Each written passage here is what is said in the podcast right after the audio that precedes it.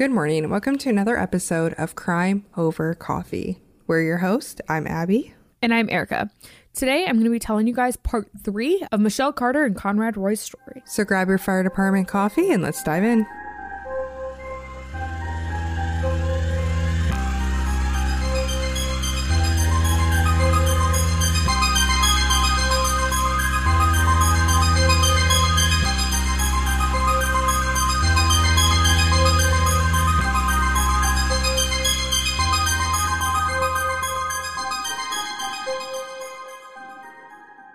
Will continue on with our content for this week's episode shortly, but first we wanted to take a moment to let you know about an opportunity to listen to even more Crime Over Coffee content.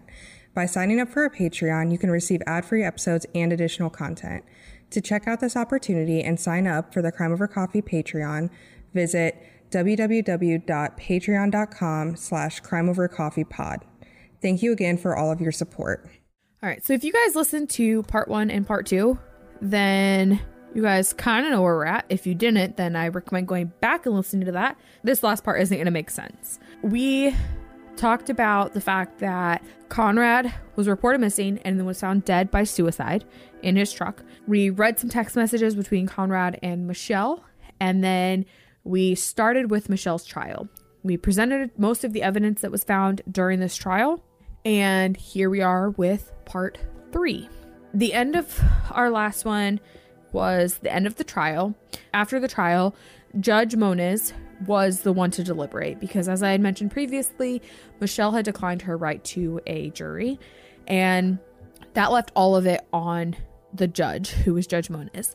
So, two days later, he brings everybody back in for the sentencing. Basically, what he ends up saying is that Conrad had not been coerced to get into the vehicle and begin the process of k- killing himself. He had gone out and he had bought the generator. He had gone to the vehicle himself. He he didn't do anything, which one of the defense attorneys for Michelle actually said, you know, there was a police station less than a quarter of a mile away and Conrad did not go to this police station. So, was he really being coerced into killing himself, or was this just something where Michelle was having a conversation with him and telling him what she thought he should do? But what caught Michelle is the fact that Conrad exited the vehicle while they were on the phone and re entered the vehicle based on what she told him. That is what screwed her over. Now, this conversation, the reason that detectives and police actually knew that she even did this, because she was on the phone with him at this time. She had actually texted one of her quote unquote friends that I talked about in the part two and told them what she had done. Told them that she had instructed Conrad to get back into the truck after he had tried to get out, saying that he didn't want to do it. So there was text message proof of what Michelle had told Conrad. Yeah, I get that too. Like you can look at it as he he wasn't truly being held against his will. I think it is important to note that he was right by the police station, but it, it almost to me feels like that second part that got her a little bit, if you want to phrase it that way, is kind of what they were able to bring a conviction on. Absolutely. And that that's what the judge said. You know, the judge also brought up that Michelle knew Conrad was in pain because Conrad had said like I'm hurting, like this like he was showing signs of regret while it was happening and Michelle didn't get help. She didn't call the police, she didn't call his family, she did nothing. And then when he was reported missing, once again, she did nothing. And the judge found this to be enough evidence or enough information to determine that Michelle Carter was guilty of involuntary manslaughter with Conrad Roy. So this all happens in June. They end up scheduling the sentencing for August 3rd, 2017. Between the trial and the sentencing, Michelle's dad, David Carter, actually sends a note, a letter to the judge where he's requesting some leniency for Michelle. Which Abby, this is some stuff that you kind of touched on originally. So he said, quote, I pray to God you will take into consideration that Michelle was a troubled, vulnerable teenager in an extremely difficult situation and made a tragic mistake. I am 100% sure she was only trying to do what in her mind was right for Conrad. She has accepted the court's decision, and I hope you will consider a term of probation and continued counseling for her and us. She will forever live with what she has done, and I know will be a better person because of it. End quote. I get it. I really do. And like, don't get me wrong. While it doesn't 100% excuse what she did by any means, you have to acknowledge that she was a kid struggling with mental illnesses as well. It's just what makes it such a tough situation is like, to what extent can you excuse it? And I think her dad kind of sums it up like, at this point, I would assume she knows what she did probably was wrong. She had to go to court, she had to go to jail. She, you know, she went through it and it would I I feel some sympathy for her. And I know not everyone probably does, but I I can see both sides of the whole thing. Yeah. So I'll say it now, but I went into this thinking that, like I said in part two, I knew Michelle's case and the case of Conrad. And then researching it more and more and more, I did gain some sympathy for Michelle. I, in the beginning, you know, thought of Michelle as this kind of cold hearted person who just told her boyfriend to die and moved on with life. Reading all of this and watching things and watching her trial, it made me think a little differently because she was a kid and she did have her own struggles going on, like Abby said. So don't get me wrong, what she did was absolutely wrong, very much so. And in the documentary that I watched, they went around and interviewed a bunch of people. They didn't specify, but I'm assuming they were from like the same town. But they were just asking them, you know, is this morally wrong or is this legally wrong? And that's something that Abby and I are going to discuss at the end.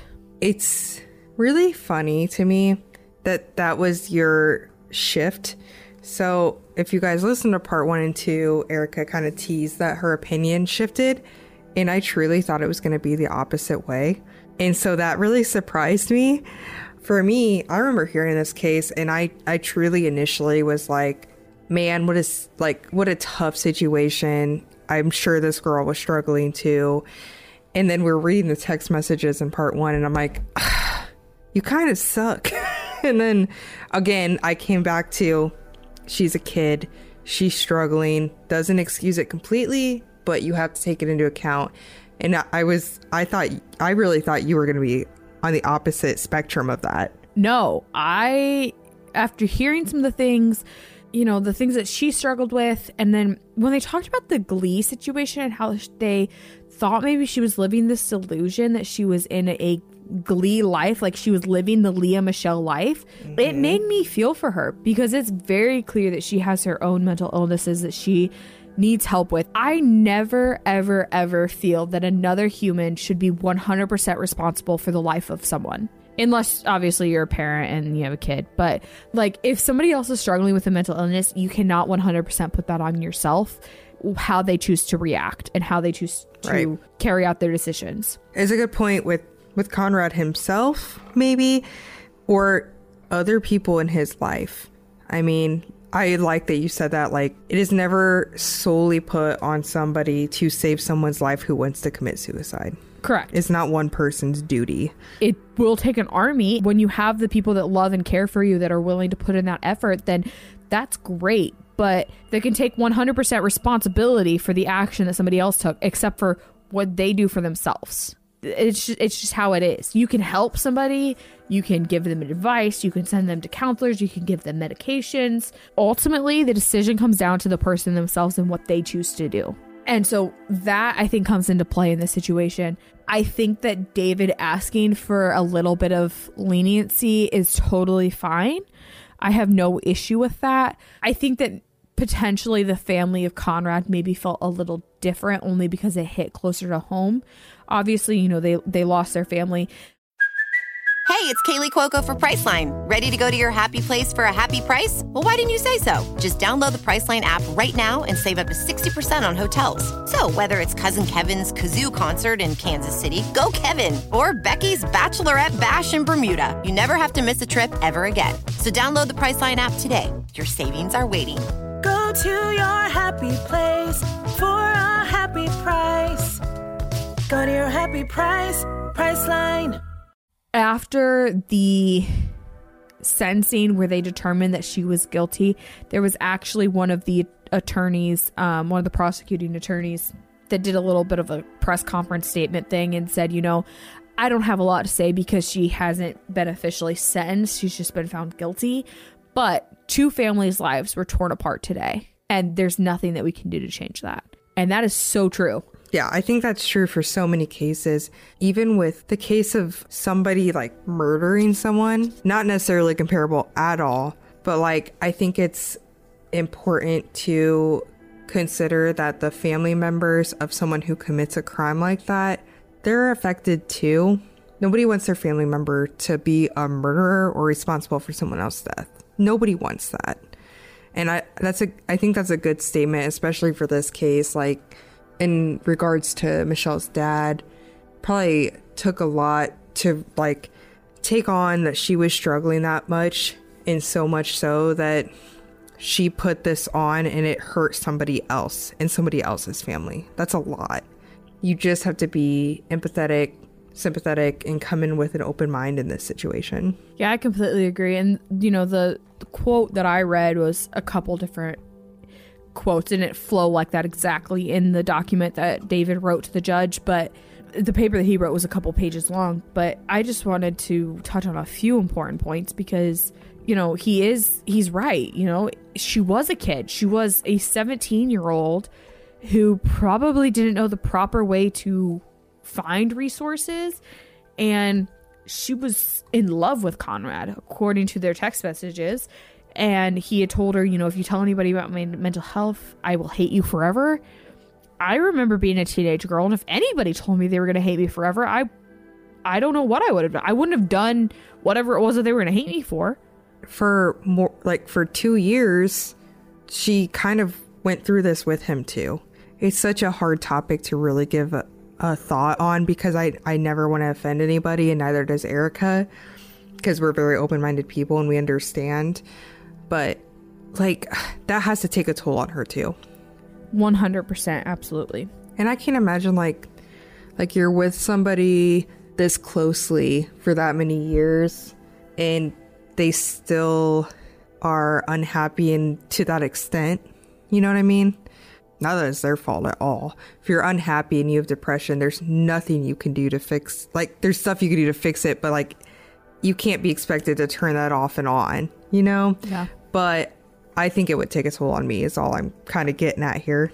Absolutely. So I in a, a personal experience have struggled with depression for many years of my life and I had some very, very, very low points in my life. And I was lucky to have some very supportive friends on my side of the court. Without them, I truly don't think that I would still be here to this day. Now that it's been many years since I have been that low, I can look back as an adult and realize that as a teenager, the decisions that I was making were completely my own and that nothing that I would have done could have been blamed on anybody else. So when I was researching this, it kind of hit close to home because I started thinking about the friends that I had in my life at that time when I was really struggling.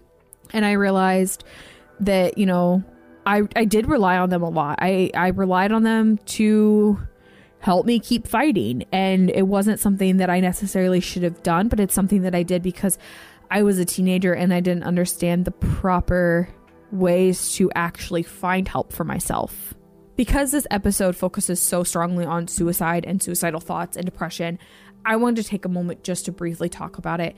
If you guys want to fast forward through this, you're welcome to, but I want to point this out for anybody that needs it because we all struggle with depression at one point in our lives, whether or not it is a full on depression diagnosis where it is a full like chemical diagnosis or if it's a traumatic event that causes a depression episode, we all have it at some point in time. So I want to read a couple statistics and direct you on where to get help if you guys are struggling with suicidal thoughts or with depression.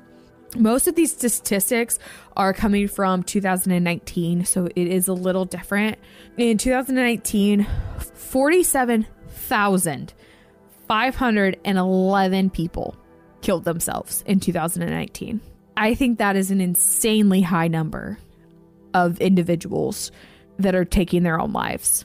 Now, in 2019, there were 1.38 million suicidal attempts.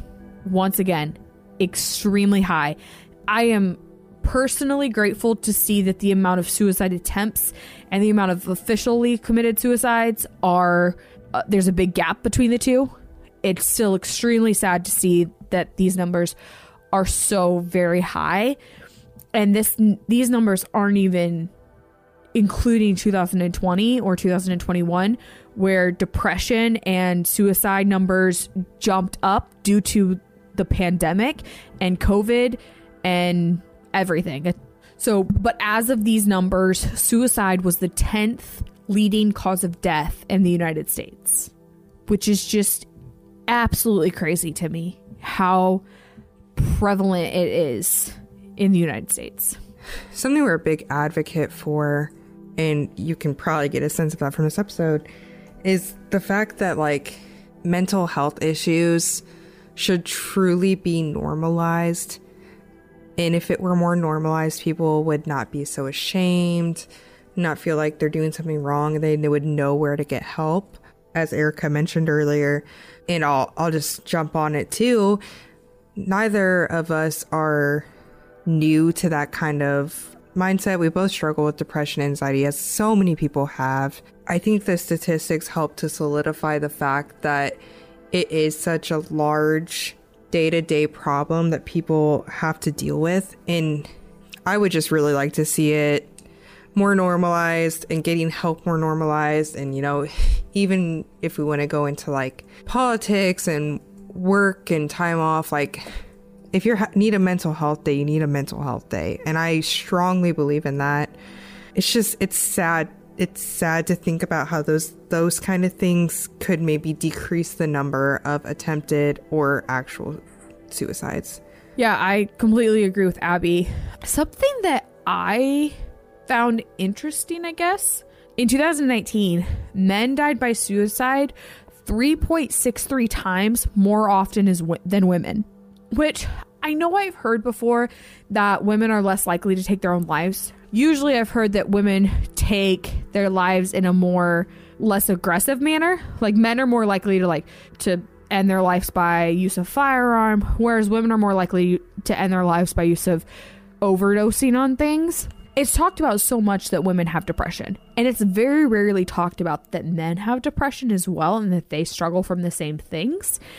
And so seeing that number, like, I mean, I knew that the statistics that women, like, or that people saying that women have depression more than men probably wasn't super, like, I knew it wasn't accurate necessarily, but I just found it super interesting to see that it was that much higher than women. I'm not an expert on this, but here's what my interpretation of the statement you just said two things. First, I think it's because in a lot of cultures, men are supposed it's systematic that they were supposed to hide that shit and you you shouldn't. It's not how you work through depression by bottling it down. That's just not going to work most of the time. Probably not at all. I don't know. And two, like from a woman's perspective, I think we just go through so much more like in terms of, you know, it's no secret and you can look at statistics that women go through a little bit more day to day stuff that men don't necessarily have to. That could lead to depression. And I think it kind of builds up more of a ability to be like, well, it's just how it is, an ability an ability to deal with it, whether that's in a healthy way or not. But it's kind of just sad to think. It just sucks that people have to deal with it in general. I don't even know where I'm going with this, but we got really deep in this episode which is not typically how our episodes go. So I apologize if it's a bit much for people, but like, again, it just, it just sucks. It all sucks. I don't know. I'm just, I'm hopeful that we can eventually get to a point where it's more normalized and everyone can get the help and be open. Absolutely. Regardless of age, sex, gender, race, all of that. And that's why I chose to take a snippet of this episode to talk about suicide and how much it affects people. And these statistics, like I said, are all United States based, but with how often that it it happens, it's important to talk about in all cultures and in all countries. So I wanted to, like I said, talk about it. We want to normalize it because it is a normal thing. It, it's a very, very normal thing. Uh, if it's if suicide is affecting, not even affecting, but if suicide is taking the lives of 47,000 individuals in one year, then it's affecting at least one person per individual. So it's it's affecting a lot of people annually. And it's something that needs to be talked about and it is something that needs to be normalized and help needs to be available. So if you personally struggling with suicidal thoughts or depression, then you can reach out. Um, there is the Lifeline available. They provide 24 7 confidential support. It's free. It's available for anyone. You can call. You can call in about a loved one, anything like that. It's it's available in the United States. And that phone number, if you need to call them, is 1 800 273 8255.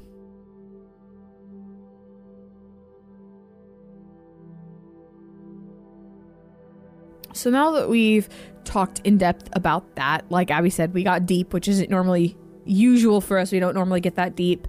Um, but the to kind of end the case with Michelle and Conrad, um, on August 3rd, 2017, like I said, Michelle's going to go back for sentencing, and she did. And at the sentencing, which I talked about her demeanor during her trial. So I wanted to talk about her demeanor a little bit during her sentencing hearing.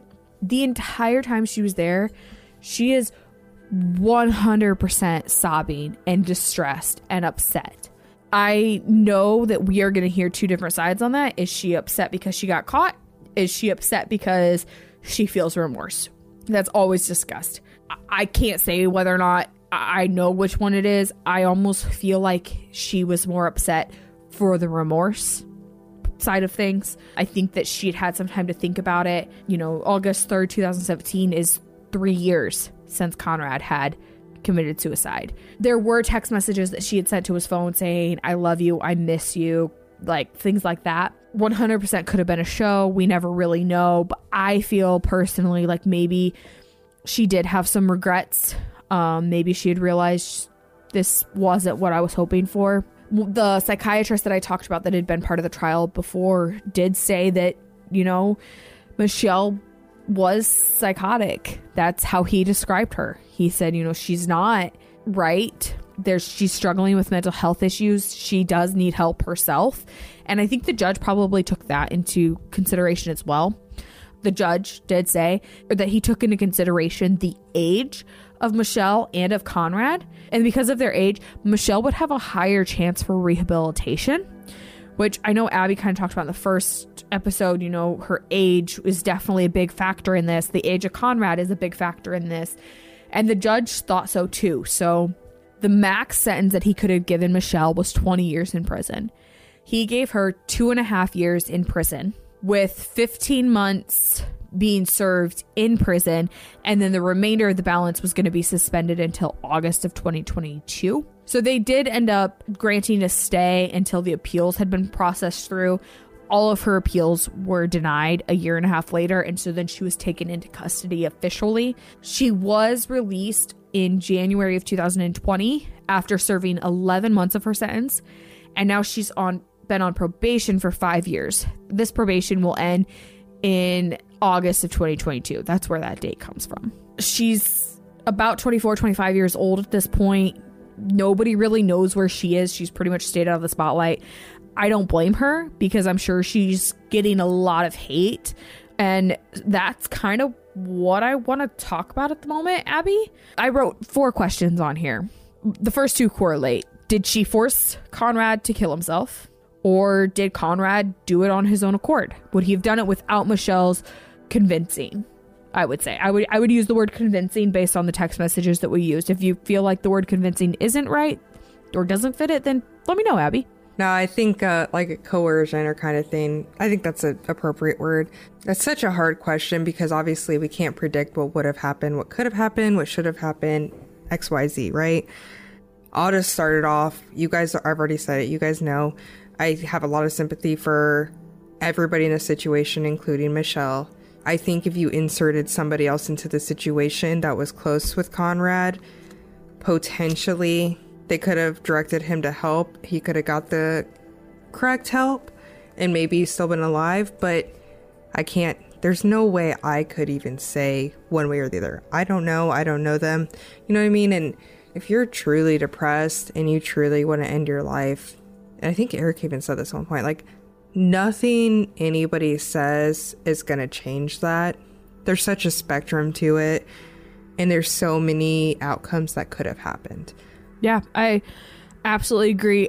I tried to answer some of these questions on my own that I'm now asking you, and I didn't have answers specifically, so I wasn't expecting you to completely have answers. Like I said a little bit ago, you know, my perspective changed while I researched this, but not enough for me to say Michelle was in the right or Michelle was in the wrong.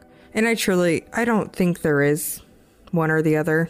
Yeah. I think her sentencing was fair because, you know, she she had to serve time and take time to reflect on what she, like the fact that what she did was not the right way to go about it and it was wrong and ultimately it ended in someone's life. But again, broken record. You got to give her a little bit of sympathy. She was clearly going through shit. Yes. I do think that her sentencing was a fair sentencing. I agree with the judge that she is obviously young enough that rehabilitation can occur. So I think that mm-hmm. the fact that she's on probation is just, you know, more of an additional support to help her through things. The other question that I had, which I kind of talked about a little bit in part two, is what Michelle did legally wrong or is it more morally wrong? And me personally, I can't answer that for myself. I think it's more morally wrong. I think there are maybe some legalities that can be pulled into it, but morally, no, you should never convince somebody to commit suicide. Unless, like Abby had said when we were talking about euthanization and assisted suicide, you know, end of life situations where they're in a lot of pain. That's that's the one time where I'm like, okay, maybe. But I, I truly think that telling a friend or a family member of yours to commit suicide is just morally not something that you should be involved in or something that you should do. Yeah, that's that's where I'm at. I mean, and I I don't have as strong of a background in the legality of it as Erica does, but it sounds like from how her case played out, there wasn't a lot of legality to it.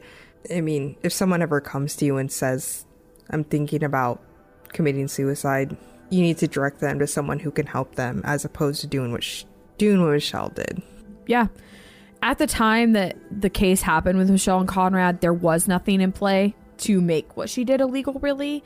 Um, like I said, the only thing that officially got her to go to trial was the fact that she had convinced him to get back in the car because he had walked out of the car. Over time, they did end up adding a new bill called Conrad's Law that was actually inspired by everything that happened with Michelle. So, this law makes it a crime to intentionally coerce or encourage a person to commit suicide by using physical acts or mental coercion that manipulates a person's fears, affections, or sympathies. And then this law, if you are charged with it, is punishable for up to five years.